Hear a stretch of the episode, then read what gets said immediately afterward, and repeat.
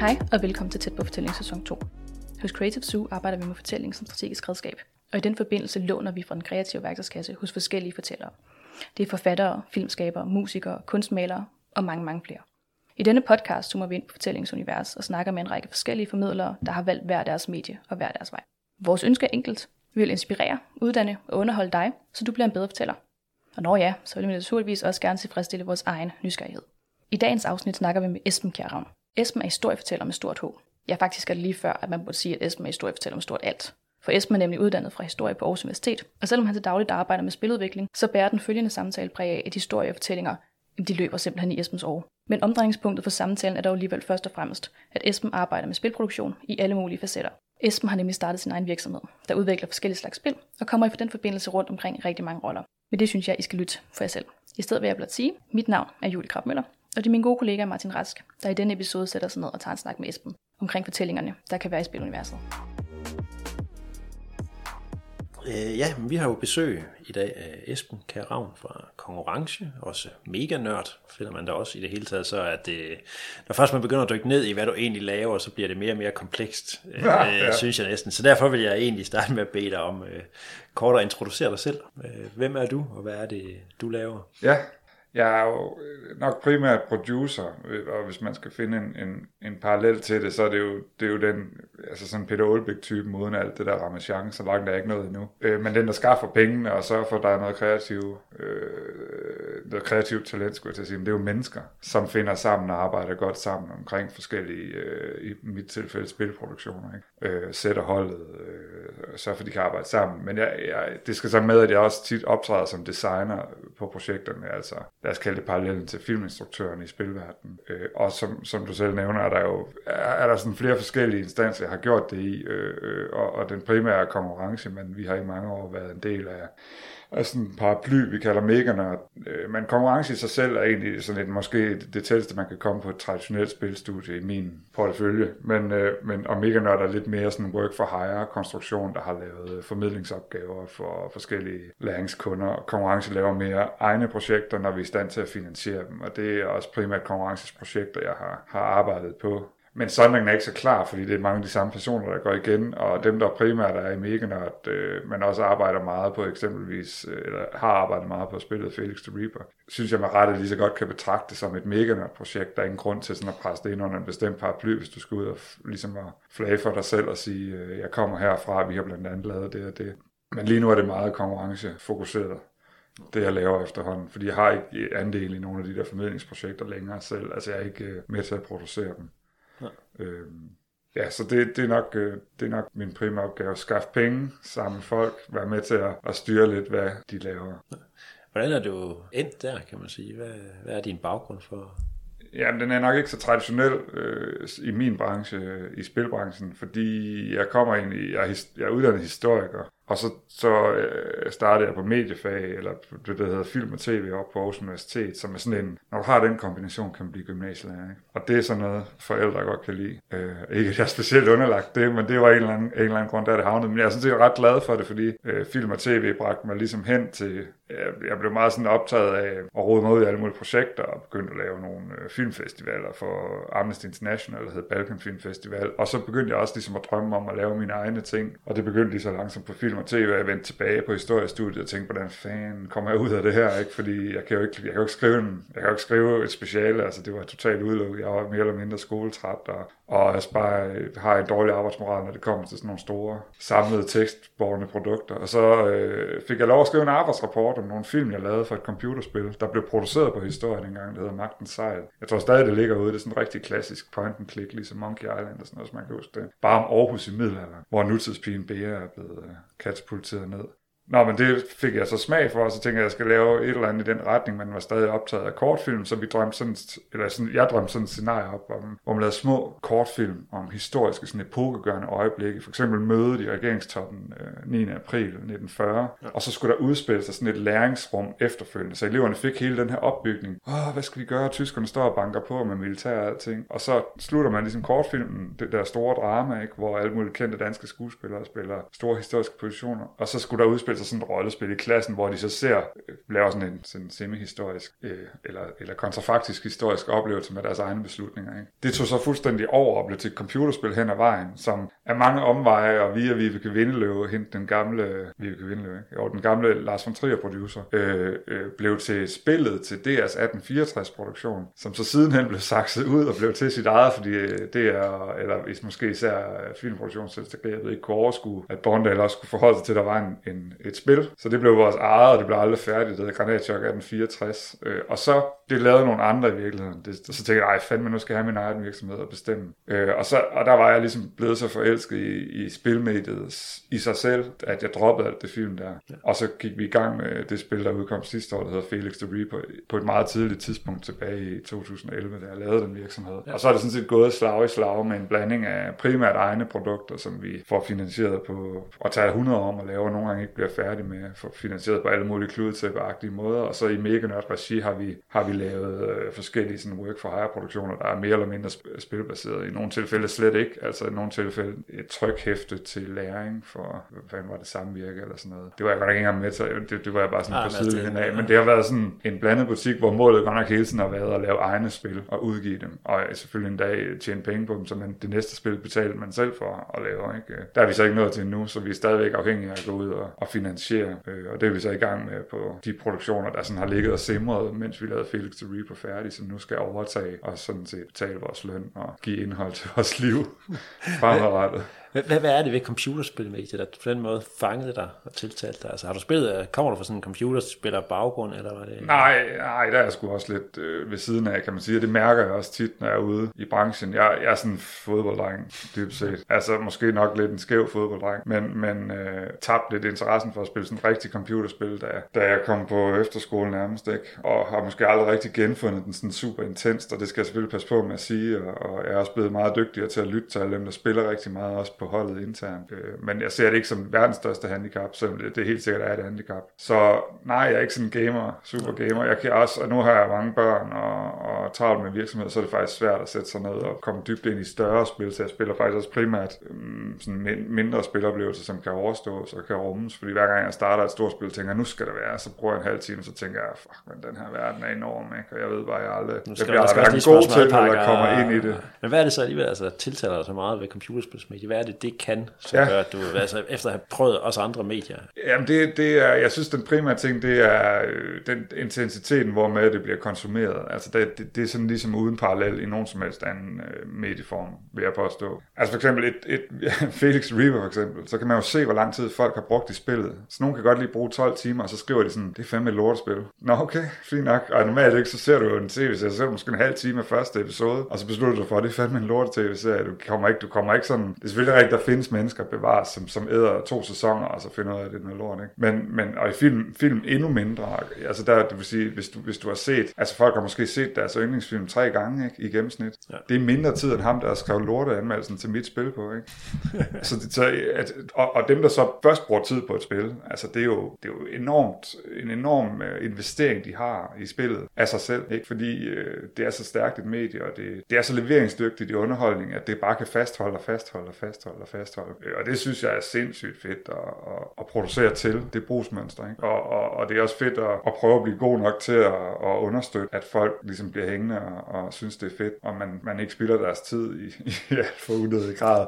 Jeg vil dog sige, altså vi har primært gode anmeldelser, selvom Felix the Reaper ikke er nogen kommersiel succes, så det er ikke, det er ikke udpræget den type anmeldelser. Jeg synes bare, det er sjovt, det, og du, du ser det tit på forer. Det er sådan noget, jamen jeg er 50 timer inde, jeg er stadig ikke sikker på, at det er mig.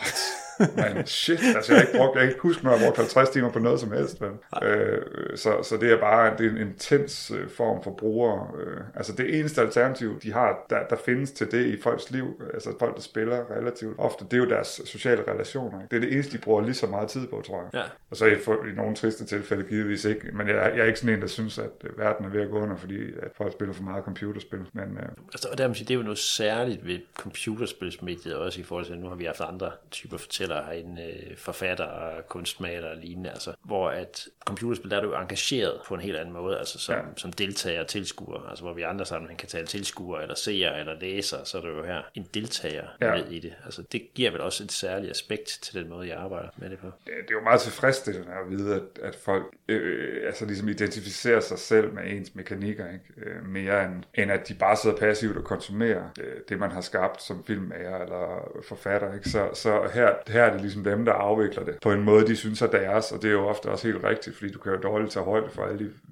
fuldstændig vanvittige måder, der er at spille computerspil på, selvom du prøver. Ikke? Så det er jo, det er jo en super personlig ting. Øh, som, som, det er jo også derfor, at identifikationen er så stærk, ikke? og man, man måske også bliver suget ind i noget, der måske ikke er super godt, fordi der er et eller andet, der man ligesom bliver glad for i det, og så vil man gerne give det en chance. Og, altså, så der er, der, der var, jeg lærer stadig meget om, hvad fanden, for også fordi det, det er jo det er en medie, der udvikler sig enormt hurtigt, så de der brugsmønstre skifter jo helt vanvittigt i sammenligning med, i sammenligning med bogmediet eller filmmediet, ikke? eller sådan noget som har været statisk, siden det blev opfundet dybt set. Ja, det er vildt interessant. Vi skal lige om lidt dykke vi lige lidt mere ned i Felix the Reaper.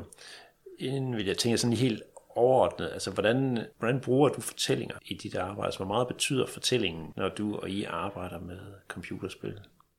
Jeg synes, det, der er ligesom tre steder, ikke? Altså, der er sådan, brandingen af, det, af hvem vi er, ikke? Altså, hvad er vi for en virksomhed? Hvorfor laver vi skæve, mærkelige produkter? Så er det i finansieringsfasen, Øh, altså hvor man skal overbevise nogen om, at, øh, at øh, vi skal have de penge her til at, til at tage det her til ende. Ikke? Altså hvorfor har det værdi? Altså hvis vi, ikke kan, hvis vi ikke kan fortælle dem det, så de bliver grebet af det i hjertet. nu havde I det der system 1 og 2. Jeg, jeg er ikke kommet længere end til ham der Simon Sinek, eller Sinek, eller hvad man siger. Ikke? Men det, det antager det lidt af det samme. Ikke? Altså at man skal give... Øh, man skal lade folk forelske sig i det, de skal i sidste ende købe, ikke? Øh, og så skal de sidenhen rationalisere, hvorfor de køber det. Og det bruger vi meget krudt på, når vi skriver ansøgninger, eller laver pitches, eller, eller ligesom at kunne få det hele ned i sådan nogle one-liners, ikke? Øh, eller, ej, nogle gange nogle meget lange one-liners, men det er stadig sjovt. Jeg, jeg nyder meget af den slags, også fordi jeg ikke har den der tech-baggrund, så jeg, jeg, jeg har ikke det problem, at jeg er forelsket en eller anden teknisk løsning, for jeg ved ikke engang, hvordan de har lavet den. Nej, det, det så, jeg, så jeg er meget, jeg, mit, mit job er jo langt højere grad at, at prøve at formulere pakken i, i øjenhøjde med dem, der skal, for, skal formid, eller hvad hedder det, understøtte den finansielt. Ikke? Ja. Og så i sidste ende, så bruger vi jo selvfølgelig en masse krudt på at finde ud af, hvordan fanden vi fortæller gode historier i spil. Hvilket er jo super udfordrende, fordi man ikke kan styre, hvad fanden folk får at gøre øh, i sit spil. Og, og, og det er også dyrt ikke, at fortælle i spil, fordi du kan sådan set lave spil fuldstændig blottet for fortælling, som er helt vildt gode. Mm. Fordi mekanikken er i sig selv så underholdende, at, at, at det fortællingslag, der måtte være, kan enten være sådan rå færdig, eller helt ikke eksisterende, og bare fuld abstraktion. Eller du kan prøve at få noget fortælling ind, og så skal man passe på ikke at lade de to ting stride, så ikke sådan at, at oh, jeg vil, jeg vil gerne, øh, altså vi skal have en lang kort scene her, fordi, og så sidder spilleren og tænker, hvad fanden skal jeg sidde i to minutter og se video, jeg vil bare gerne spille, ikke? Ja. Øh, så hvis man ikke ligesom passer på, Ja, og lader sig falde over i den ene eller den anden grøft, så skal man... Altså det, det elegante er selvfølgelig at lade mekanik og fortælling gå hånd i hånd, men det er altid lettere sagt end gjort, og det kan man jo se selv med dem, der har uendelige budgetter, de, de slås jo også med at, at finde ud af, hvordan fanden uh, finder vi lige balancen det her. Og alle cutscenes er jo optional. Altså ligegyldigt hvor dyrt det spil, eller hvor, hvor ja, interessant så, så er du mulighed for at springe den over. Ja, og det vil du se, ligegyldigt hvor gode de er, vil du også se et, et et, et eller andet procentdel på, jeg vil gætte over 50% altid, som, som skiber de der cutscenes. Jeg vil ikke garantere det, men, men, men det er en meget speciel ting i, i spiludvikling, at man hele tiden prøver at skabe noget til et meget diverst publikum, som har forskellige adfærdsmønstre, og du skal lige være sikker på, at de alle sammen får noget, de kan lide, for ellers reducerer du dit marked til sådan en eller anden form for niche, som ikke, så det er længere rentabelt at lave spillet. Så derfor har man jo cutscene, man har skip-muligheden, man har lyd på, du kan skrue ned for den. Det er måske en banal ting, men det er jo en stor ting, fordi 80% af computerspil bliver spillet uden lyd, ikke? og det er en ret stor del af en fortælling. Så, så det er jo, man, er nødt til at, man, man er bare nødt til at, til at indordne sig under det vilkår. Ja, ja, altså samtidig have en fortælling kørende, som på en eller anden måde skal, skal hænge sammen ja. og give mening selv for dem, der cutter. Og man skal passe på, hvor stort brød man slår op. Altså, det er en ting, vi klart har slået os på på Felix, med at give et indtryk af, at vi havde en større fortælling, end, end, end vi har været i stand til at, at, at, at skabe inden for, for budgettet og de prioriteringer, vi nu havde. Ikke? Og det er der så også dem, der kommer og ligesom har tabt deres hjerte til en eller anden pitch eller en trailer, hvor de ser, at der ligger en hel masse sådan, åh, oh, der må være alle de her ting i det her spil. Og så er det der bare ikke. Altså, det gør ondt. det var ikke det, de ville se. Og så kan de blive sure, eller blive lidt skuffet, eller derimellem. Eller, øh, så, så der er fortælling i. Bare roligt. Jamen nu er altså Felix, øh, for nu at, at gå over til Face Review. Ja, hvis man kigger på det nu skal jeg passe på med at sige noget, der fornærmer på nogen måde, eller lyder forkert. Det altså, tror jeg næsten ikke, du kan. Øh, jeg har ikke brugt 12 timer på det, så jeg er slet ikke berettiget til i hvert fald at kalde det noget, øh, noget skidt. Oh, nej, men det, altså, det er jo et puzzle-spil, kan man sige. Og så har I tilføjet det her element af historie, ja. som både har noget om døden i sig, der er noget kærlighed i sig, øh, der er noget dans endda ind over det hele. Øh, Hvordan ville det her spil have fungeret, tror du, hvis I ikke havde haft fortællingen med? Og har I haft overvejelser om, altså, om man skulle skrue ned for nogle af de her fortælleelementer? Altså hvis jeg skulle selv være meget firkantet, og nu håber jeg, at hverken mine investor eller publisherne lytter med, bedre. Altså klart bedre. Ikke super meget bedre, for det er svært at lave store kommersielle succeser. Hvis du, altså hvis du spørger, om det er en kommersiel succes, altså, i for, altså så hvis vi havde lavet et meget rent, øh, sådan abstrakt puzzle game, uden alt, alt det der omkring, hvor vi havde øh, brugt noget af alt det krudt, vi har brugt på det omkringliggende, på at lave en mere øh, lave en større udvikling af selve kerneoplevelsen øh, i, i det her skyggepostel, som det er øh, på bunden, så, så tror jeg godt, vi kunne have solgt flere kopier, end vi har gjort nu. Fordi det ville være et renere produkt, hvor der ikke er nogen diskrepans mellem det, du, det, du tabte dit hjerte til, og det spillet er det, det, er sådan min, det er i hvert fald min hovedtese nu, jeg har ikke undersøgt den til bunds, men jeg tror rigtig mange ser et eller andet meget kulørt PR-materiale, vi har lavet, og siger, gud, det er dans, eller åh, oh, det er døden, han er tyk, og øh, shit, der er nogle fede farver her, og øh, de har New York i 80'erne, hvorfor er det det, og a romantic comedy game about the life of death, hvad, hvad, hvad kan det være, jeg, jeg tror, det er det her, og så kommer de ind, og så er det ikke det. Og så er der altså et prisskilt på lige pludselig, så står de med en ting, de har forelsket sig i, og noget andet spillet er et prisskilt. Så vi har vildt mange folk i butikken, og næsten ingen salg til sammenligning.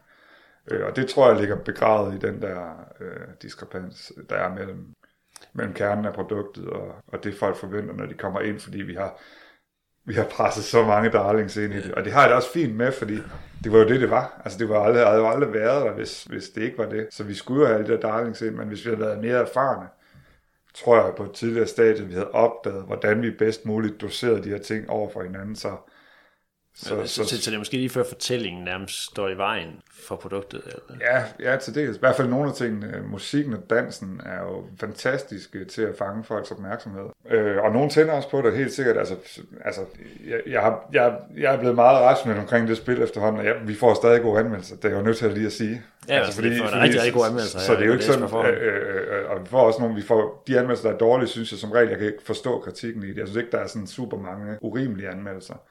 Og det er jo klart, der humlen ligger, ligger altså i, hvorfor vi ikke tjener penge nok altså, øh, på det, eller sælger nok kopier på det. Øh, og man kan sige, at substansen i det er også, eller jeg kan sige sådan ret substantielt, at der er, også, der er rigtig mange, der vil tjekke det ud, for det er også ude på nogle platforme, hvor det er gratis, så det er sådan set downloadet over 400.000 gange, tror jeg lige har tjekket op på. Øh, og man kan også se, at de bruger ikke nok tid i spillet, altså som, i forhold til, hvad jeg, hvad jeg synes, de skulle gøre, for det her kunne være en kommersiel succes. Fordi jeg tror selv, hvis de begynder at spille, så bliver de også sådan lidt, nå, var det det her? Det er okay, det var det alligevel. Nå. Øh, altså så, og så øh, er der selvfølgelig en gruppe, der bliver hængende og bliver begejstret, øh, men, men der er for stor en gruppe, der falder ud, så de bruger sådan i snit lidt over en time i spillet eller sådan noget, og det er ikke helt nok. Selvom ikke, ikke, det er ikke et vildt langt spil på den måde, så det er ikke, fordi de skulle bruge så meget mere. Nej, nej, men... før det var fedt, men, men, men det er en anden del af det. Altså selv dem, der kommer ind i spillet, bliver ikke hængende længe nok. Øh, og, og det er helt klart et problem. Altså vi har, det, det foster så tidligt i vores karriere, kan man sige, at de erfaringer, vi har nu, hvis vi havde haft dem dengang, hvilket vi selvfølgelig ikke havde, ville have gjort. At, Også hvis du sagde, at så er det tilbage fra 2011 nærmest, at ideen er opstået. Ja, så, det tog noget tid, før vi ramte det her koncept, men... Ja. Øh, og så bærer det jo også præg af, at det er finansieret delvist hele tiden, ikke? Så, så det betyder jo tit, at man løber efter det nærmeste mål. Og det er ret svært at rulle tilbage, fordi du får kun penge hen til det næste mål. Så kan man jo ikke bare sige, Nå, men øh, I har lige givet os de der penge, men vi har også tænkt os lige at lave alt det her om. Og så når man jo, altså man er nødt til ligesom helt, så løber man jo hele tiden efter den. Og det har, den, så bliver man gift med sine darlings, og det er der ikke rigtig nogen vej udenom. I hvert fald ikke i den måde, vi gjorde det på. Nej, der er også nærmest noget, der handler om altså, en 100% sammenligning. Øh, teknologien, de muligheder, der går op og sådan noget, lidt ligesom når man ser de store film, der også på en eller anden måde øh, nærmest når bliver overhældet indenom af ja. teknik og af løsninger, som gør, okay, med den teknik, der er i dag, så kunne det egentlig have været fedt at have lavet den scene, vi lavede for to år siden på en anden måde, ja. men vi er også nødt til på et eller andet tidspunkt at komme videre ja, det. det, må, det, må, det må, der er i hvert fald nogle ting, hvor vi ikke, øh, altså hvor vi ret tidligt har opgivet at være, være super meget på forkant, men det, vi har jo ikke valgt et spil, hvor det er helt vildt vigtigt at være på forkant, så det har ikke, det har ikke presset os så hårdt. Øh, I valgte jo i det her spil, øh, det var bare for at sætte døden, som jo nærmest, altså Felix the Reaper, der jo går rundt og iscenesætter døden ja. for andre i det her puzzle, der som du siger er, er skygge. Altså han kan bevæge sig i skyggerne og ikke i lyset. Øh, mm. Det er det aspekt, man arbejder med. Hvilke overvejelser havde I omkring det her med døden som tema i det? Det er jo sådan et, et kernetema, kan man nærmest sige. Et af de helt store og uomgængelige temaer for alle. Jamen, det var, det var faktisk der, det startede, at øh, en, da vi sad op på historie stadigvæk, var der en af, af historikerne, der kom forbi med sådan en dansefrise, den døden fra Lübeck, som er sådan en lang kædedans, der har været malet på en kirke i Lübeck, som, som sidenhen blev bombet under 2. verdenskrig, men, men sådan i, i fuld menneskehøjde. Og, og dødedansen som motiv er jeg ekstremt udbredt op igennem øh, hele middelalderen. Og det, vi, vi er jo historikere. Det er jo ikke fordi, at jeg er ikke historiker, fordi jeg hader historie. Jeg var bare ikke en dygtig nok historiker til, det var den vej, jeg skulle gå. Så det, var vildt, det har været vildt fascinerende for os, også en stor del af, af vores øh, kreative skattekiste, ikke? at have den der historie at dykke ned i. Og der har været en, en faghistoriker på hele vejen igennem, øh, Søren Hanne Rasmussen, som øh, faktisk har opsagt sit job på universitetet for at bare gå fuld knald på mega og andre ting. Så, så, så det er jo det er jo ret velfunderet i det, og, og har også været udgangspunktet, fordi det er så fascinerende. Og så opdagede vi ligesom, især med Sørens research, at, at Øh, der er heller ikke nogen, der har fortalt den historie på tværs af, af så, så dykker nogen ned i 1600-tallets døddannelse, eller, eller et eller andet område i Sydfrankrig i 1300 et eller andet, hvor, hvor døden og jomfruen er optrædet for forskellige kirkemalerier. Men når man kigger på det hen over årtierne og århundrederne og et helt årtusind i sidste ende, øh, så er det ikke sådan en historie, der ligesom er fortalt øh, på tværs, og det, det gik Søren så i gang med, og det, det optræder også som nogle bonuskapitler til hvert kapitel i spillet, kan man læse en artikel, der ligesom skildrer det der. Fordi det synes vi var fedt at have med. Øh, ikke at det betyder så meget for spiloplevelsen i sig selv, men, øh, men, men det synes vi så var jo en fed tradition at skrive sig selv ind i, for det er jo en meget stor kunstnerisk tradition, ikke? Øh, Dødedansen og, og døden af jomfruen. Og, og så ligesom prøve at sige, nu laver vi vores kunstværk i den tradition, og, og prøve så mixer vi sådan set de to, ikke? Så, så Felix han er forelsket øh, døden af jomfruen, og øh, øh, dødedansen er så en del af det. Altså han vil gerne, ligesom hans mål er at finde Betty øh, fra livsministeriet, som er jomfruen, og øh, øh, byde hende op til dans, dybt set, fordi han vil gerne på en date med hende. Ikke? Ja. Øh, og det, det er så den sådan ret barokke øh, grundfortælling, der, der ligger i, i historien, og, og grunden til, at han danser og hører alt muligt fed musik på sin Walkman, og er motiveret for at danse rundt i skyggerne, i stedet for bare at snige sig rundt, som de andre Reapers gør, og sådan noget.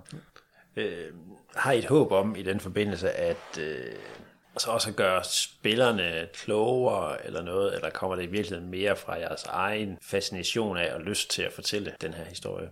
Ja, man kan sige, sådan rent øh, teknisk synes vi ikke, øh, der er ikke nogen værdi i at ville gøre spillerne klogere, eller folk i det hele taget klogere. Det, det skal ligesom være en, øh, noget, de selv øh, synes er fedt.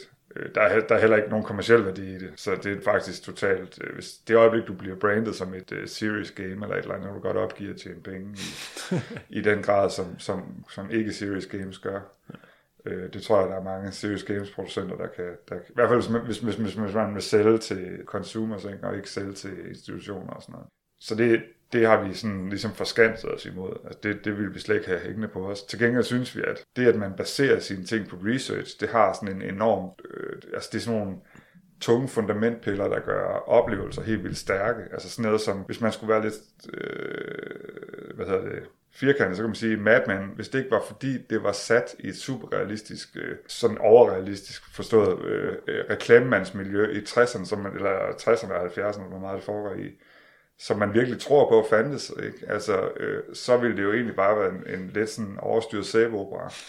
Øh, men fordi den foregår der, så er man bare, altså, det har sådan en, en vild magi, øh, og et andet eksempel, et yndlingseksempel, det er Rosens navn også, som uden det der tunge, tunge historiske fundament, den hviler i, er egentlig er, en, er sådan en form for, øh, hvad hedder det, slambam, whodunit, ikke? Øh, øh, for, så det har sådan en, det har sådan en, en, en meget markant øh, værdi at bruge historiske forlæg, som, som bare giver en, øh, sådan, det er jo nærmest en form for epo-historisk. Altså, det er jo snyd, ikke? Det er jo, det er jo sindssygt nemt at give sin...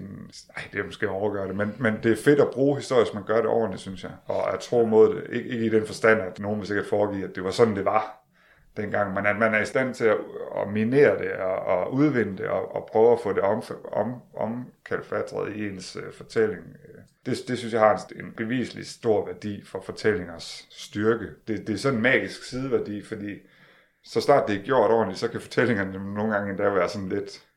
Ja, de kan egentlig være super simple. Ja, og altså andre eksempler, Matador og Gladiator, sådan nogle ting, som bare har... Øh, og for spilverdenen er der også sådan nogle... Øh, det var mærkeligt, at ikke huske det, men halvdelen af grunden til, at historiestudiet bliver fyldt op, det er jo, det er jo Civilization, især drengene.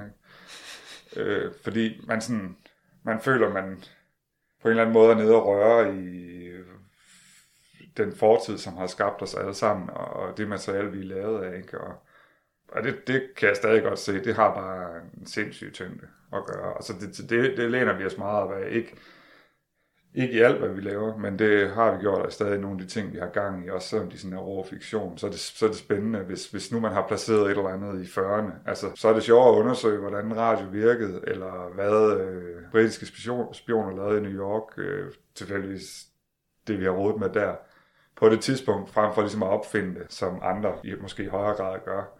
Fordi det er altid, det er altid vildere fra historiens hånd, end, end det der, man lige opfinder. Øh, altså, fordi det, det, det er bare sådan Ja, det er bare, historien er jo, menneskets historie er svær at komme op på siden af, sådan rent fiktivt. Øh, altså, den er, tit så skal man jo lige dæmpe den lidt, fordi ja. det var der sgu ingen, der ville tro på det der. Ja. Nej, jeg tror, det er Jussi Adler Olsen, der også har sagt den der, når han bliver spurgt til, om hans krimier ikke er, er for overdrevne i forhold til virkeligheden. Han siger, nej, det er det modsatte. Altså, jeg er nødt til at, at neddæmpe virkeligheden. Jeg er nødt til at dosere ned af, for ja. der, er ingen, der er ingen, der vil tro på det, hvis nej, jeg skrev det, som det nej. var i virkeligheden. Og det lever vi jo lige nu med Trump, ikke? Altså, det er jo sådan lidt, mange af de amerikanske kommentariat, de siger jo altid, nå, det var endnu en af de her dage, som hvis det var skrevet til en tv-serie, var der jo ingen, der ville finansiere det. Ikke? Øh, så, så, så det synes jeg, øh, det er spændende. Men samtidig når man bruger det historiske på sådan en måde på fundament, så giver det jo også altså, både nogle begrænsninger og noget, en form for respekt. Altså man kan sige, der var en tidspunkt, der på, på alt det her, øh, Dan Brown med Da Vinci-mysteriet slog jo en tone ja. an for en myriade af bøger, som byggede sig i sådan et eller andet historisk fundament og noget sammenkobling, og ja, ja. nogle gange skrevet, hvor halvdelen af bogen foregik i 1600-tallet, og den anden halvdel i nutiden, og alt det ja. der. Og hvor man jo som læser nogle gange lidt blev efterladt med at sige, okay, det her det er godt nok vildt interessant, men er det rigtigt? Ja, altså, ja, ja det, han får og, lige blandt lidt konspiration ind. Ja, men altså, altså hele den der med, hvor, hvor, hvor, hvor, hvor stopper det rigtige, og hvor starter fiktionen? Ja. Er vel en af de der, som man kan sige, i, i Felix the Reaper er det formentlig rimelig klart for de fleste. Øh, hvor, hvor, altså, hvor historien er, og hvor ja. der er noget fiktion ind i det. Ja, det er jo også, man kan sige, der fortolker vi jo en tradition, som kun findes som kunst allerede. Der er jo ikke nogen, der har været Felix. Nej. Altså, så man har sindssygt frie hænder, ikke? Men derfor er det jo stadig sjovt at have øh, mange af banerne er taget direkte ud af brøkkelbilleder, fordi vi synes, han har været fed til at skildre døden øh, på alle mulige måder. Og Bosch og øh, en... Øh, jeg tror, det er en eller anden dødedans, der så er skrevet i... Det dødedans udkommer også som bøger, der mener at der er skrevet en eller anden i, i, i 80'erne. Og jeg kan ikke huske, om hvilken by, men det er sådan lidt den, der har inspireret øh, det kapitel, der foregår i New York i 80'erne sammen med. Altså, nogle har vi sådan nogle arbitrære referencer, som Miyazaki eller Taxi Driver, eller som ikke lige nødvendigvis noget døden at gøre, men bare fordi vi synes, det var et fedt udtryk. Og sådan. Det går at vi ikke flasher dem så meget, men øh, og, og vores, øh, vores grafiske design er sådan til dels... Øh, inspireret af det tredje riges designmanual, for eksempel. Og ikke, at vi har, det, er, det er ikke noget, vi siger så meget, fordi det tænker vi nok er dårlig branding, men det er bare et sjov, altså helt, at bygge et helt sådan et menulag op i sit spil, baseret på en eller anden form for æstetik, der fandtes i 30'erne. Altså ikke nødvendigvis, at vi kan forsvare det 100%, hvorfor, men det er bare, det gav et super god mening, og så var det lige pludselig en ramme, der var, der var sjov at arbejde med, og Jan, der er grafisk designer på det, øh, og som i øvrigt er i reklamebranchen til daglig, havde, havde, han tripper over at få et eller andet skævt indspark, ikke? Og, ja. og øh, som han også til det selv gravet frem. Men, men det giver jo også, jeg synes, et, et menudesign noget andet liv, at man har gravet i nogle kilder for at finde ud af, hvordan det skulle se ud. Ja. Og så kan man sige, at Jan er meget mindre disciplineret, end vi er, fordi han kommer fra reklameverdenen, ikke? Men det er bare et sjovt øh, brydningsfelt, at han får noget inspiration, og så finder han bare på at, øh, Altså freestyler han lidt mere ja. ud fra det, eller... Men jeg vil også sige, at vi har den, det er faktisk en fordel at være faghistoriker, fordi så er man meget mindre religiøs omkring fortiden. Dem, der altid bliver sure, dem, der sidder og finder fejl i film, det er jo aldrig faghistorikere. Jo, nogen, så er det fordi, de er blevet sådan våbennørder eller sådan noget. Det er sådan, øh, den der pistol kom først i 1942, har du klar over, at det ødelægger hele din film? Og så tror jeg, at alle instruktører bare vil sige nej. Og det har du ikke engang ret i. Det er jo bare en pistol for helvede. Det kan godt være, at den er to år forkert på den, ikke? men det afgør ikke rigtig noget, vel? Men, men, men det er rigtigt, der, der er sådan ligesom et, et felt, hvor det kan blive for meget, ikke? Altså hvis du, hvis pludselig den tyske her har samurajsvær, ikke? så er det dårligt lige pludselig. Men når man rammer en luger et eller andet antal år forkert, altså, det er jo ligegyldigt. Så, så, det, så det er jo også, det, det lærer man også lige så langsomt, hvor skal man lægge sig, og hvordan man skal passe på våbensamlerne, ikke? Og der er jo altid nørder derude, men det er sjældent, altså det er, det er sjældent faghistorikere har det problem, for de er, jo, de er jo farvet af, at de ved, at historien, det vi ved om historien, er x antal kilder, vi så ekstrapolerer fra. Ja. Og der kan du så udlægge et eller andet fra dem, som du kan sandsynliggøre, og hvis du er dygtig til at sandsynliggøre, så er der mange, der vil være enige med dig. Men der er jo ingen, der vil sige, at øh, så kunne man sætte sig ned og trykke simulationsmaskinen i gang, som bare gendanne 1942 præcist. Altså. Ah, nej, det, vi kan jo faktisk ikke ret langt tilbage, før man begynder. Altså, man kan jo bare tænke, altså, før det der udfaldsrum, ja, ja. Af, af, hvordan det i virkeligheden var. Ja, ja. Bliver gigantisk. Nu har der for nylig været med, med vikingerne, hvordan så de egentlig ud? Altså, var de i virkeligheden mere mørkløde, så måske knap så lyshåret og, og blonde og høje, ja, som man ligesom har haft for, forestillinger. Ja. Altså, der, der er jo sådan, alt det der skyld, nordisk mytologi ligger jo også sådan en, altså, ja. hvad er egentlig, hvad er de kilder, vi baserer vores kendskab til nordisk ja. mytologi på? Øh, ja er jo heller ikke, det er jo ikke sådan, der sad nogen tilbage i vikingetiden, der ned, nedskrev. Øh, for vores skyld. For vores skyld. Det, ja, det, det, synes jeg også er vildt sjovt. Det, der. det synes jeg også, man er, det kan man bedre manøvrere, når man er historiker. Men altså også, også lege mere med, altså hvorimod når Jim Lyngvild bliver sat til at lave en eller anden udstilling for, for Nationalmuseet, så er det jo mere sådan, nu skal Jim Lyngvild fandme fortælle danskerne, hvad han ved om danske vikinger. Ikke? Altså han går ikke til værk sådan, nu skal du, vi prøve at skildre vores øh, nuancerede øh, fortællinger om den her tid, og alle de tvivlsspørgsmål, der er, og hvad vi ved, og hvad vi tror, vi ved. Og han er bare sådan, de er fede, og de har pels, ikke? og øh, de er høje og blonde, hvis jeg synes det. Og det, er, det er sådan, jeg har forestillet mig. Og det tror jeg også godt, Nationalmuseet ved, når de hyrer ham at de tager en, en, en kontroversiel øh, figur ind til at skabe sin vinkel. Men jeg ved ikke, hvor, hvor reflekteret han nødvendigvis er omkring det, fordi han ikke har en faghistorisk baggrund. Men, men man er med til på en eller anden måde at gøre en kompleks historie mere enkel, altså skidt den ind i nogle, ja, nogle rammer, hvor det bliver give den nogen. Og det kan jo være meget, det kan have meget stor betydning for folk, fordi det øjeblik, de gør det, så er de jo, skaber de jo de rammer, ikke? og når man så kommer og prikker i dem, så kan det, det, det er derfor, jeg siger, at det kan være lidt en fordel at være Øh, fra historiefaglig vinkel, for der har man ligesom været vant til at få prikket alle de der ting, man troede var rigtigt ud, ikke? Øh, hvorimod andres historie, forhold til historien, er jo den ene fortælling, de nu engang har givet sig selv. Det var sådan, det var, og det er noget, jeg identificerer mit uh, forhold til danskere og vikinger på, og du ved, når, hvad er det, når, når landsholdet spiller for tiden, står der sådan en stor viking nede på den ene tribune, med, med svær sådan halvt op af skeden, og det, så det, det er bare super komisk, synes jeg nogle gange. Øh, det er ikke, vi har noget imod det, men, men det er også bare sådan, øh, der kan man sige, der, der er de sådan faldet midt imellem, at de synes, den der romantiske øh, vikingificering af vores øh, nationalitet, ikke? den er vigtig, og den er stærk, og det er noget, vi kan bruge til noget, vi tager ud og kæmper mod øh, overmagten og sådan noget, og som et lille land. Men de ved også godt, det er sådan lidt, han kan ikke stå med blottet svært, trods alt. Altså, han er nødt til at være sådan lidt midt imellem, og ligesom ham der, der sang viking sang til Melodi Ja. Han var for sjov, ikke? For det var sådan en, han lavede sådan en sang om en viking, der bare gerne ville ud og, og ikke slås eller sådan noget. Altså fordi det bliver sådan en mismatch mellem, at de gerne vil være politisk korrekte, men være tro mod den der øh, nationalromantiske viking, der blev opfundet i 1800-tallet, og sidenhen blev adopteret jo af, af de danske nationalsocialister, som, som deres ligesom ting, ikke? Og, så det er sådan helt vildt, øh, ja, der, der er helt, helt vildt sammensurium, som bare, hvor folk bare giver den fuld gas indenfor, helt uden at have deres, øh, referencer på plads, ikke? ikke og det er velment, det er ikke det, altså, men det er også sjovt. Og hvad, sådan en, en halvtrukken svær, det er jo det dårligste fallossymbol, jeg kan komme på, ikke? Altså, det er sådan, hvad ved du med det? Altså, det er fodbold, det her, de skal sgu da, altså, de skal sgu da ud og vinde, altså, det er ikke sådan, jeg tror lige lidt med den her. ja, nej, øh, et, et andet spil, når man kigger på, ja, I jo har arbejdet med, eller spil, jeg ved ikke engang, man helt skal kalde det, det her Shanghai 1927-projekt, ja. er jo en helt anden grøft, hvor jeg arbejder med forskellige medier, altså der ligger noget, noget digitalt tegneserie ind over det hele, og så videre, mm. så der forsøger jeg jo også, altså der er historien, igen en vigtig del. Det er ja. historien om, hvad der skete i Kina i starten af det forrige århundrede. Ja, ja, i 27. Så. For, Så, ja, jamen, det er også i starten. Ej, den er jeg okay. med på, den er jeg med jeg, på. jeg, jeg, er med på det. det, Ja, det. jamen, den er jeg med på. Det er mig, der lige over, overvurderer her. Nej, de, de, var, de var kommet i gang, det kan vi godt Ja, blive enige om. ja. Øh, hvad er baggrunden? Altså, der, der bruger I mange forskellige medier, der, der er ligesom meget i spil Ja. ja. inden den. Jamen, det, altså, ja, det, det er jo klart mere sådan et, et projekt, der hænger mere sammen med Meganørd-delen Ja. af os, og det har også sådan et rent formidlingslag med en læringsside og sådan nogle ting.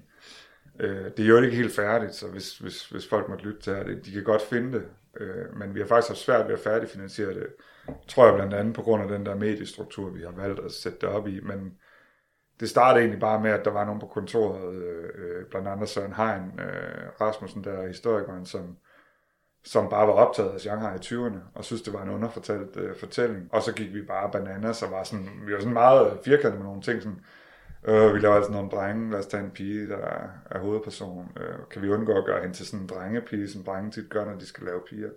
Så vi hyrer en, øh, en kvindelig manuskriptforfatter, der kan skrive oven på det historiske manuskript. Og så gik vi lige så langsomt i gang, og så ville Transmedia var jo et super dejligt bossord der i op igennem slutningen af nullerne, hvor vi ligesom kom til verden som, som producenter.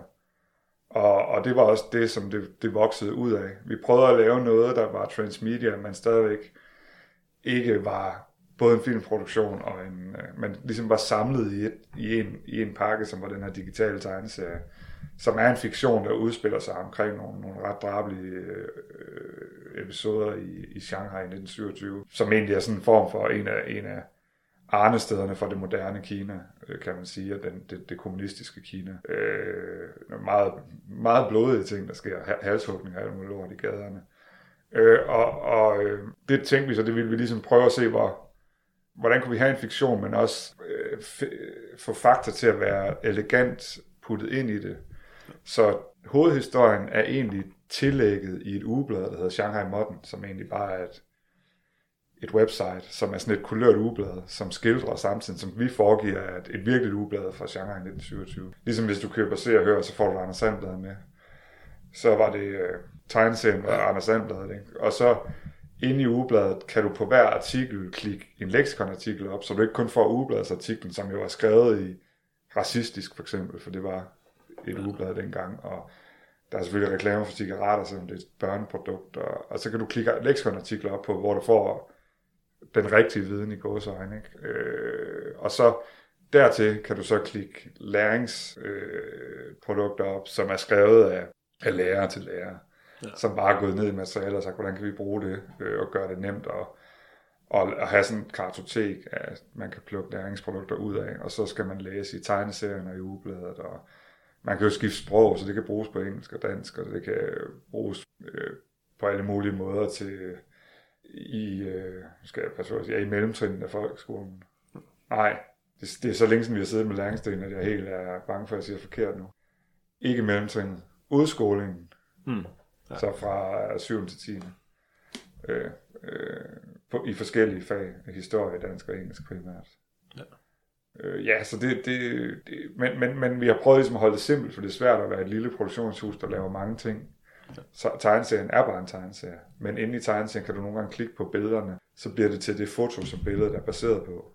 Så du får sådan en meget nær tilknytning mellem det tegnede og fiktionen og, og det faktuelle i går så en fotoet fra, fra samtiden. Og du kan klikke små film op nogle steder, hvor du får, i stedet for at bruge filmene til at, at fordybe fortællingen, øh, eller udvide fortællingen, så prøver vi at bruge filmene til at være de der historiske fundamenter. Så når man trykker på en film, så får man en lille bitte sådan lynfortælling fra en baggrundskarakter. Det kan være en rickshaw-kører, mm. som man ser, hvordan han bliver presset til at køre sig selv ihjel. Altså det er sådan nogle små animatorerne har virkelig været på arbejde der, de har fået sådan, I må bruge maks et minut, og I skal lave et, et sådan livsændrende skift, eller sådan et dramatisk twist i en karakter, I når at etableres liv, og øh, øh, øh, så de er sådan meget intense, de her små film. Jeg synes egentlig, de er okay, altså sådan, de, mere eller mindre dramatiske. Og dertil faktisk, så er hver film så, når de slutter, så toner der et lille digt op af Aarhus-digteren Mads Myggen. Ja.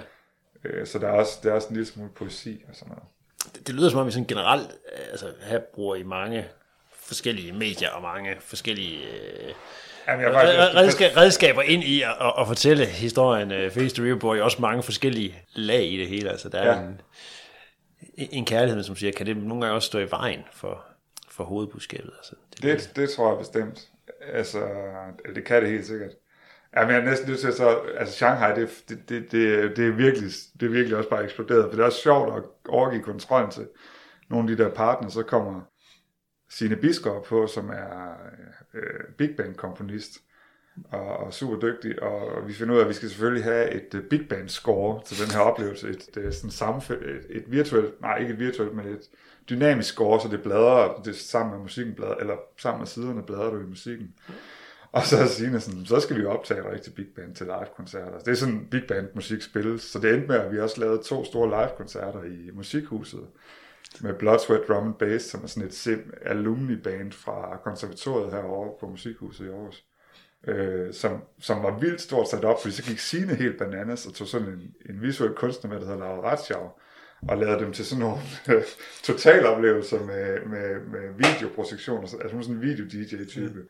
og et gasovl, øh, nej, laserovl, som Signe stod og spillede på, og musikere, der spillede ned, når der var vandpibemusik, stod og spillede ned i vand, og der var spillet opiumshule musik. ja, okay. Så det, det, det kørte helt af sporet af sig selv, og Søren han optrådte, gik ind på scenen og og lavede oplæg, sådan historiske oplæg, som der var vævet ind i musikken, så han blev dirigenten vidste, hvornår Søren skulle kaldes frem, og så stod dirigenten og holdt musikerne i. Altså, det var et sindssygt projekt, og det findes det udgivet på vores, altså det ligger på, sin, altså på LP og på Spotify. Hun har, hun har gået videre med den form, og har sidenhen faktisk lavet en dans macabre, altså dødedansen. Hun blev inspireret af, at vi gik og rådte ja. Felix. Sjovt. Så det, har, det, det, det knopskyder helt bananas, når man først begynder at inddrage så mange mennesker. Ja, for det er jo en anden kerne i virkeligheden i, altså, i jeres projekt, det er jo det inddragelse af mange mennesker. Altså, I er jo ikke fem mand, der sidder samlet, og så bare sidder og udvikler det her spil. Det er jo en masse mennesker, der lyder til, både med Shanghai og Felix, og, og generelt de her projekter, jeg arbejder ja. med. Altså, øh, det stiller også kæmpe krav til dig i et forsøg på, på en eller anden måde, altså som instruktør og producer, og, og forsøge at styre ja. det hele. Ja, men det, det synes jeg da også. Jeg, jeg, jeg, jeg vokser der stadig med opgaven, men det er da ikke altid nemt. Og øh, hvis jeg havde mere jordforbindelse, så var der nok også øh, strammere linjer i det. Når det er sagt, så synes jeg egentlig, altså sådan en produkt som Felix, det kan godt være, at det, der er vildt mange ting i det, men det er jo ret tight pakke.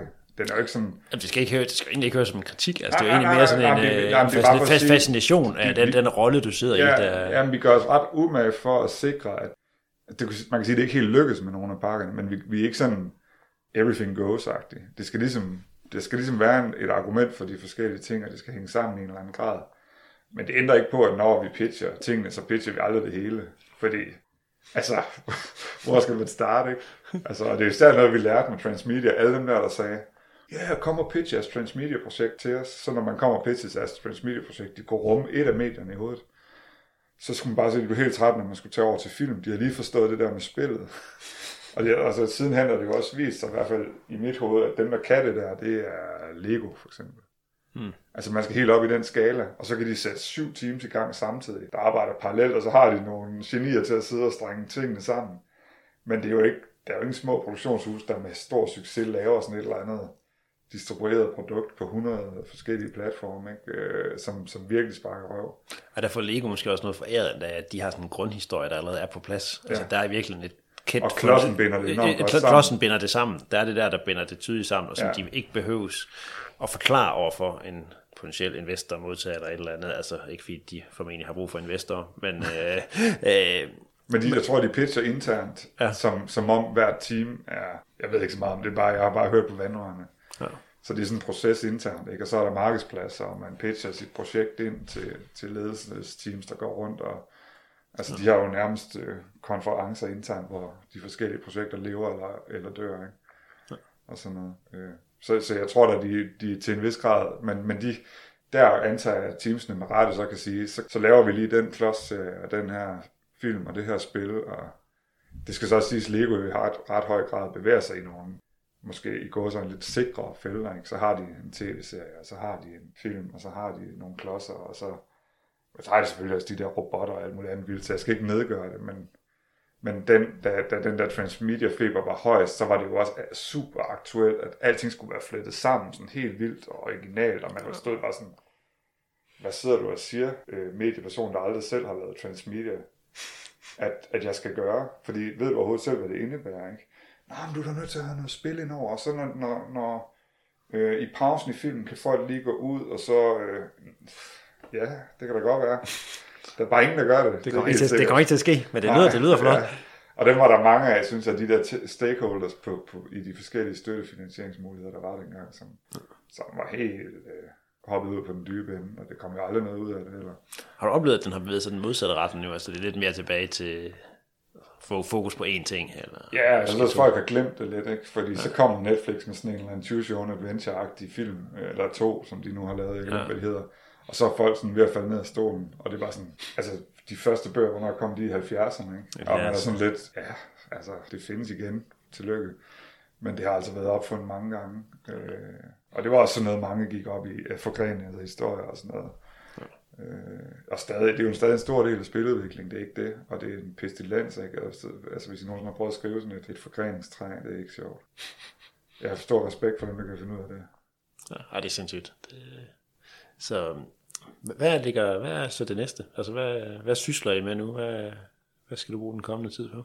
Jamen det store projekt, og det er også sådan, det er nok, det, det, på papiret lyder lidt mere tight end de andre, men det er en mix mellem et, et, et dukkefilmsprojekt, eller et dukkefilmsstudie, og også der til sammen laver et spil, hvor alt i verden er håndlavet. Øh, og, og det er selvfølgelig igen øh, ret peberet, øh, øh, både økonomisk, men også produktionelt bruger vi ret lang tid på at finde ud af, hvordan man skal gøre de forskellige ting, og det er super dyrt og sådan noget.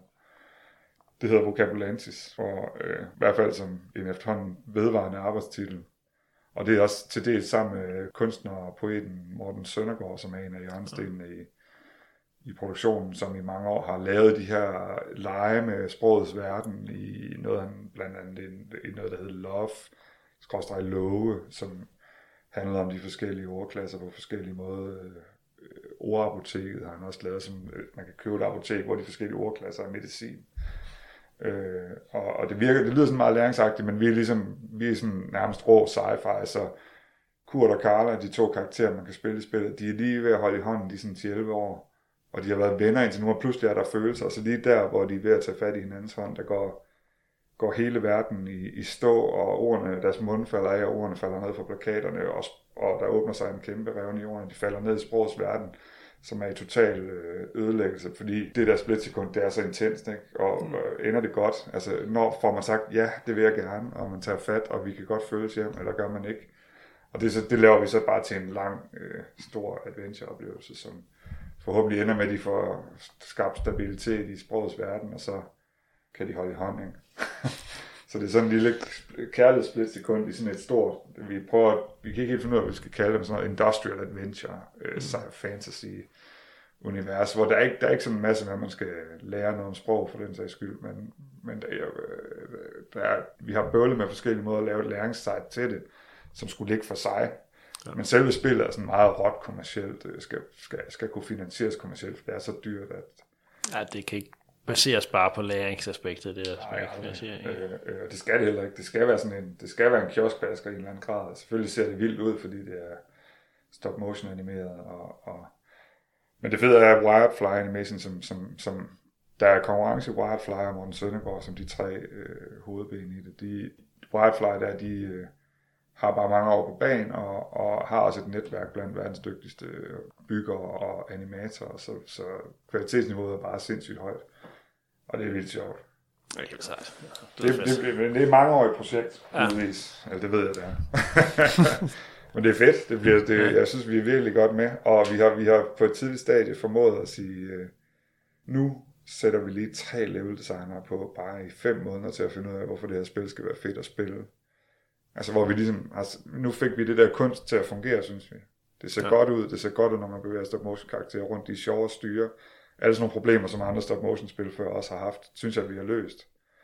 Og nu har vi faktisk haft, takket være Dansk Filminstitut og Creative Europe øh, finansiering, øh, mulighed for lige at sige, men husk nu, det skal være et fedt spil, så vi ikke begår samme fejl som med Felix. Og lige nu sidder der bare tre, der fokuserer på intet andet, og det er sådan rigt, relativt ekstravagant, tror jeg, før man næsten er gået i gang og have level designer til så dedikeret at sidde og, og udvikle et nyt take på, på puzzle-platformeren, altså sådan et, det, det man kender fra Super Mario, bare forhåbentlig gjort meget federe i vores udgave. Men øh, det, bliver også, det bliver også nødvendigt for, at vi kan blive finansieret, fordi ja, Så, men, men det holder fast i, hvad skal man sige, øh, du holder fast i computerspillet som det medie, den kilde, du på en måde. Altså det, den, ja. har, den har fanget dig. Ja, ja, ja. Så meget det, altså, er jo ja. også historiefortælling, kan man høre og så videre. Altså, det er jo virkelig, altså, fordi jeg går i en, i en anden ret interessant, og at de på den måde vælger at sætte fokus på det der splitsekund, altså fra de store fortællinger, der også ligger til grund for Felix the Reaper, så er vi jo over i, altså, hvor det er jo døden, så det her er jo nærmest kærligheden, mm. øh, og ikke fik kærligheden ikke også med i det andet, altså, og, og de store emotionelle fortællinger, øh, ja. som en del af det. Og det håber vi lidt, at der, der ligger sådan en, en, en shortcut gemt i, at vi har ligesom i hvert fald på konceptuelt niveau udviklet noget til Vocabulansis, vi kalder emotional mechanics, sådan at når vi udvikler de der store, lad os kalde dem sådan set piece mechanics, som spil i en tradition, som allerede eksisterer, helst skal have, før man tænker, wow, de har noget nyt at tilbyde. De skal ligesom alle sammen reflektere en eller anden form for emotionel øh, relation mellem de to karakterer. Så vi har, vi bærer bøvle med noget holding hands mechanic. Vi har sådan nogen med, at øh, Carla er bange for mørket, så hun, hun bliver sådan helt katatonisk efter noget tid, når hun går i mørket, men så kan Kurt komme og tage hende, så bliver der lyst omkring dem, og så kan han hjælpe. Mm. Øh, Carla er sådan helt grundlæggende stærkere end Kurt, øh, og har sådan en sportspige, der kan hive, øh, løfte ham op steder og sådan noget. Det er ikke sådan, den er ikke så emotional endnu. Øh, men, men vi prøver ligesom, jeg synes, det er en af de rigtig gode, vi har på bedring lige nu, det er, at i nogle områder, så er det afhængigt af, hvor tæt de er på hinanden, hvordan verden ser ud. Så, så når de går væk fra hinanden, så begynder den at desintegrere, og når de så går tættere på hinanden, så bliver den, og så de skal hele tiden justere, hvor tæt de er på hinanden, for hvordan de kan komme over, og det i sig selv er det bare en råfed mekanik. Altså det vil hver spiller bare sige, det ser fandme sjovt ud. Men det har bare sådan en fin poesi, som, som er... Øh, det understøtter jo 100%. Vi hele tiden finde ud af, hvor langt vi skal være fra hinanden, for at komme over det her stykke. Altså man bliver jo helt... Øh, man kan blive helt varm i hjertet af, i hvert fald sådan på et teoretisk niveau. Det kan godt være, at spillerne ikke sådan bliver helt forelskede at se på det, vel, men de er forhåbentlig super godt underholdt. Og så kan de der metatanker ligge og få lov at svømme og, og, og vokse på dem hen over hele oplevelsen. Og dem er vi så ved at udvikle forhåbentlig mange af. Øh, vi er også nu ved sådan en, hvor, hvor de er, der er en kortfilm, hvor, hvor et ægtepar er gået så langt fra hinanden, at den ene bor altså omvendt tyngdekraft oppe i loftet, ikke? og den anden bor, så kan de smide ting til hinanden. Og det skal vores også have, så man ligesom spiller, øh, hvor den ene løber i og den løber på gulvet, og så skal de finde ud af, at nogle gange bytter det om, så løber den, og så skal, hvordan, hvordan arbejder man så sammen, når man er, er kommet så langt væk fra hinanden. Og, så, så vi synes egentlig, det er, her gør vi os meget umage for, om vi, kan, vi ligesom kan slå en bro over det øh, gab, der nogle gange er mellem fortælling og, og game mechanics, øh, hvor det ene bliver klistret lidt på det andet eller omvendt. Så her skulle de gerne være integreret. Vi har cutscenes og dialog og voiceovers og sådan noget, det er ikke det. Men, men også den der med at sørge for, at historien på en eller anden måde bliver fortalt, altså det er jo ligesom, skal vende tilbage her nu. Øh, er vi også ved at nærme os en afrunding. Ja. Øh, men den der med, at historien jo i virkeligheden, basalt set, øh, igen pas på, det forkert, virker enkel. Ja. Altså, at der virkelig er en enkel historie, som ja. du så kan, som kan føre dig igennem det her, uanset om du så springer cutscener over eller ej, så har du en forståelse af, hvad det egentlig historien er i det her. Ja, det håber jeg til, til dels. Altså, altså der, vi kan ikke fortælle tingene dobbelt, så der er nogle ting, man kun finder ud af, hvis man ser cutscenen. Ja. Men det skal jo ikke være afgørende. Det skal jo ikke være sådan, at det blokerer dig senere, hvis du ikke har set det. Så det er jo, det er jo sådan en balance, ikke? Ja. Øh, fordi folk vil være skidt det. Men det er altså noget med, hvordan man introducerer de her cutscenes, så tror jeg, at man kan få større, hvad hedder det, see-through rate, hvis man, hvis man er god til at bygge dem op. Så er der mere, så er der mere tålmodighed. Har du sådan her faldrebas, er der nogle ting, du tænker sådan, øh, altså i forhold til med at arbejde med fortællingerne, og arbejde med computerspil, øh, altså ved, ved nogle råd, nogle tanker, og sådan tænker, det, hvis du skulle komme med et råd til andre, der vil lave et computerspil, øh, hvad vil det så være? Altså det vi selv har brændt os på, det er ikke at øh, altid give os selv lov til, eller have ressourcer til at, at afprøve vores teser på, på tester. Og øh, det skal jeg selvfølgelig passe på at sige, fordi testing er så integreret en del af, af al digital udvikling, også computerspilsudvikling. Også meget anden udvikling. Mm. Øh, øh, så, så, men, men, men lad være at prøve at tro, at man kan undlade at teste nogle dele, fordi man har jo testet noget andet, og det er cirka det samme, og hvis nu ikke, hvis nu ikke folk har set det med cutscenes, man egentlig godt kunne lide det her gameplay, og så smækker man en cutscene bagefter, så sørg for at teste det i sammenhæng.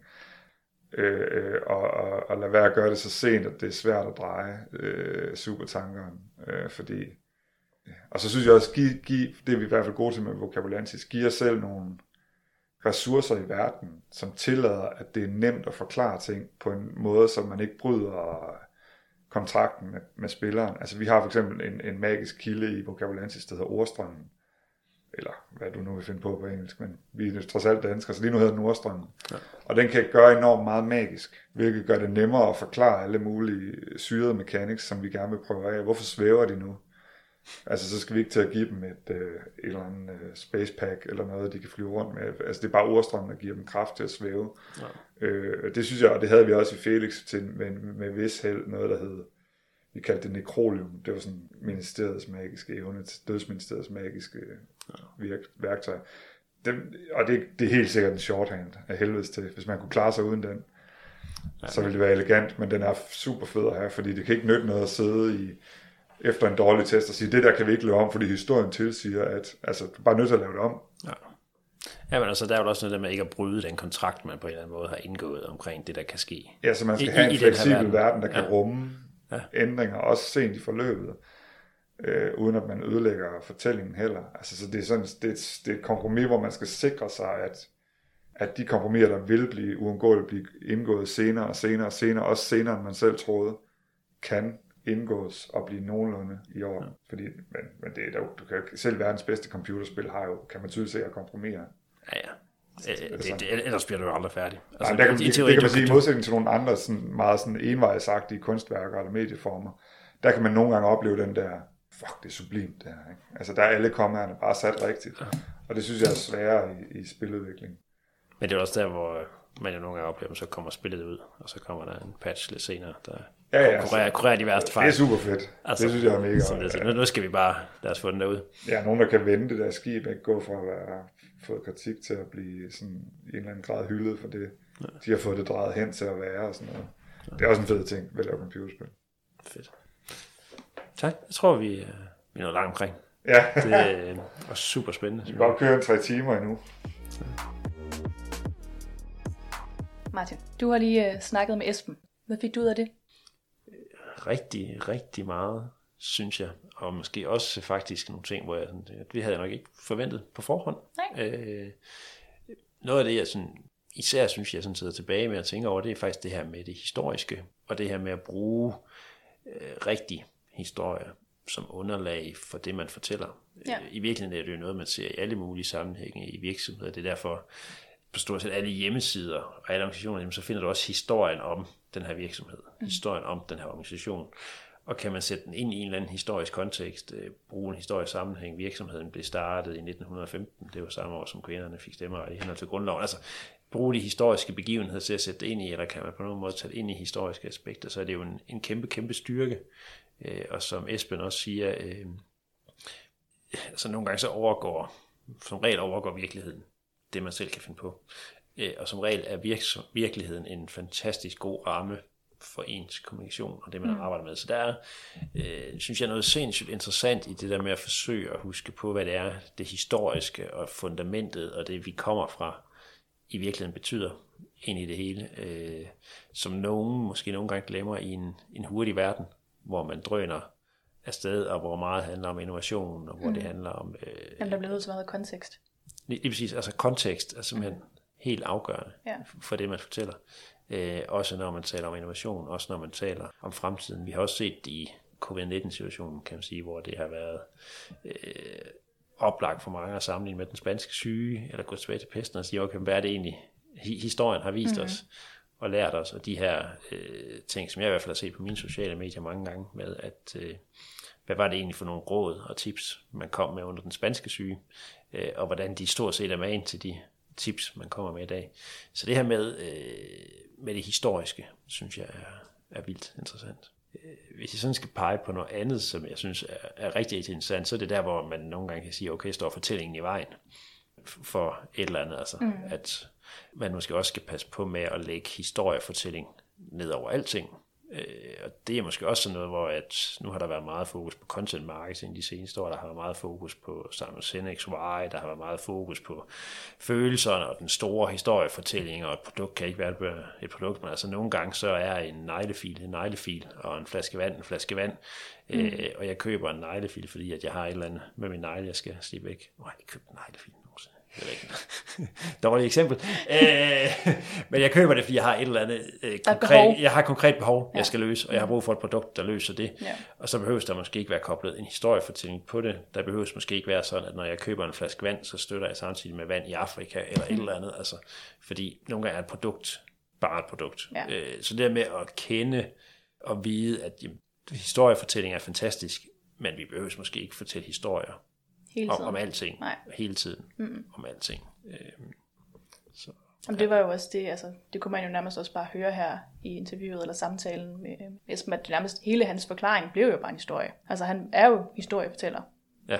Det er jo tydeligt, at han har studeret historie. Ja, ja, og det er jo tydeligt, han sagde jo også selv, at han brugte jo også historien, når han var ude for at få finansiering til projekter, mm. når han var ude at sælge projektet, så var historien Ja. en del af det. Over det hele. Øh, over det hele, og som jeg sagde, måske var det faktisk en udfordring med det der spil, at, at historien om det var blevet så god mm. og så stærk, og i virkeligheden så fængende og så tiltrækkende for nogle mennesker, at de så blev skuffet, når de rent faktisk spillede spillet. Ja. Fordi det ikke var den historie, de helt følte, øh, de oplevede mm. inde i det. Øh, og det er måske også, kan man sige, hvis man skal overføre det til branding og kommunikation osv., at den historie, vi får med øh, reklamerne for, hvordan vi vil se ud, når vi køber et par Nike-sko, eller et eller andet, matcher måske ikke helt det, der så sker, når vi tager de her sko på og går ud på en basketballbane. Altså, vi bliver ikke til Kobe Bryant eller Michael Jordan at have de rigtige basketballsko på. Altså, og det der med at kende begrænsningerne. Øh, Ja. noget andet, jeg synes, og det, man kan sige, det var jo sådan set også en, en kerne i at snakke med Esben øh, omkring computerspil, øh, er det der helt særlige forhold, der er i det her medie, mm. hvor du skal være klar på øh, dels en ekstrem intensitet hos nogle brugere af det, og dels at folk jo bruger det på vidt forskellige måder. Altså, du skal kunne fortælle en historie, så den forstås, uanset om man så skipper øh, de her mellemscener, eller om man i virkeligheden går en helt anden vej, eller går, Eller man går, hørte den uden lyd. man hører den uden lyd. Mm. Øh, nogle spil kan du gå fuldstændig rogue i, altså at sige, okay, det kan godt være, der er en historie, ark, jeg på en eller anden måde skal forfølge, men jeg synes faktisk, det er sjovt at bare udforske univers, eller gøre Ja, et eller andet her. jeg laver mit eget spil. Jeg laver mit eget spil, her, jeg mm. undersøger det. Jeg laver mit eget mål. Mm. Øh, jeg bygger et eller andet herover. Jeg, altså, og, og det der med i virkeligheden at fagne og, og lave en fortælling, som kan opleves og bruges intensivt på mange måder, er jo vildt interessant. Mm. Øh, og den er også interessant at tage med, uanset om man så bruger øh, computerspilmedie, som jo er et interessant medie at overveje i mange sammenhænge øh, for virksomheder, eller om man bare tænker over, jamen, hvordan er det min historie bliver brugt, mm. og hvordan er det mine brugere egentlig fordøjer den her video, jeg laver, eller den her reklame, jeg laver. Hvad er forskellen på, om man sidder øh, fanget et eller andet sted og kigger på en plakat, som det eneste, man venter på, mens man venter en time på et tog og kan se min plakat og når næsten i detaljen, eller om man lige drøner forbi den. Mm. Altså, øh, og sådan er det. Jamen, receptionen er sygt individuel. Præcis, altså, mm. og det er jo i virkeligheden sindssygt interessant i det, at sørge for, okay, men historien øh, skal måske, altså det er jo nok virkelig en kernepointen, synes jeg, øh, igen, vi har fra Esben her, at øh, historien kan godt være kompleks, men skal måske grundlæggende være så enkel. At Det er som om meget, det er døden eller at, kærligheden. at, at den er meget, meget nem at forstå. Mm. Øh, død, død, døden, Ja. The Reaper, bliver forelsket i en repræsentant for livsministeriet mm. Og danser. Ja. Øh, altså, men basalt set en kernehistorie, der virkelig er enkel, mm. som gør, at du er med øh, hele vejen igen. Og så bare lige, og det tror jeg nærmest uden undtagelser, at stort set samtlige vores gæster har sagt, øh, feedback, feedback, feedback. Altså få nu testet det, og få det Ja. testet, øh, som Esben sagde, på det rigtige tidspunkt. Se om det virker. Lige præcis, altså at få det testet på det rigtige tidspunkt, mm. så du faktisk kan nå at lave noget om, Ja. hvis der er noget, er, der man ikke brugt virker. for mange penge også. og- Altså, ja. Øh, og, og få testet det, du laver i. Altså, mm. som man jo også siger. Hvis du får det testet, finder ud af, at du skal lave noget om, jamen, så Ja. få testet det, du har lavet om. Men også, altså, også ligesom som Esben også sagde, at altså, tage imod kritik, fordi han sagde jo også, at det kritik, der var af spillene, var jo stadigvæk noget, han godt kunne bruge, fordi han kunne forstå det. Og det var jo typisk nogen, der, sådan, altså, der havde en faglighed inden for det alligevel, fordi de var nørder. Alle dem, der spillede rigtig meget, jamen de, altså, man kunne jo godt forstå den kritik. Så man skal jo også være åben over for kritik. Lige præcis.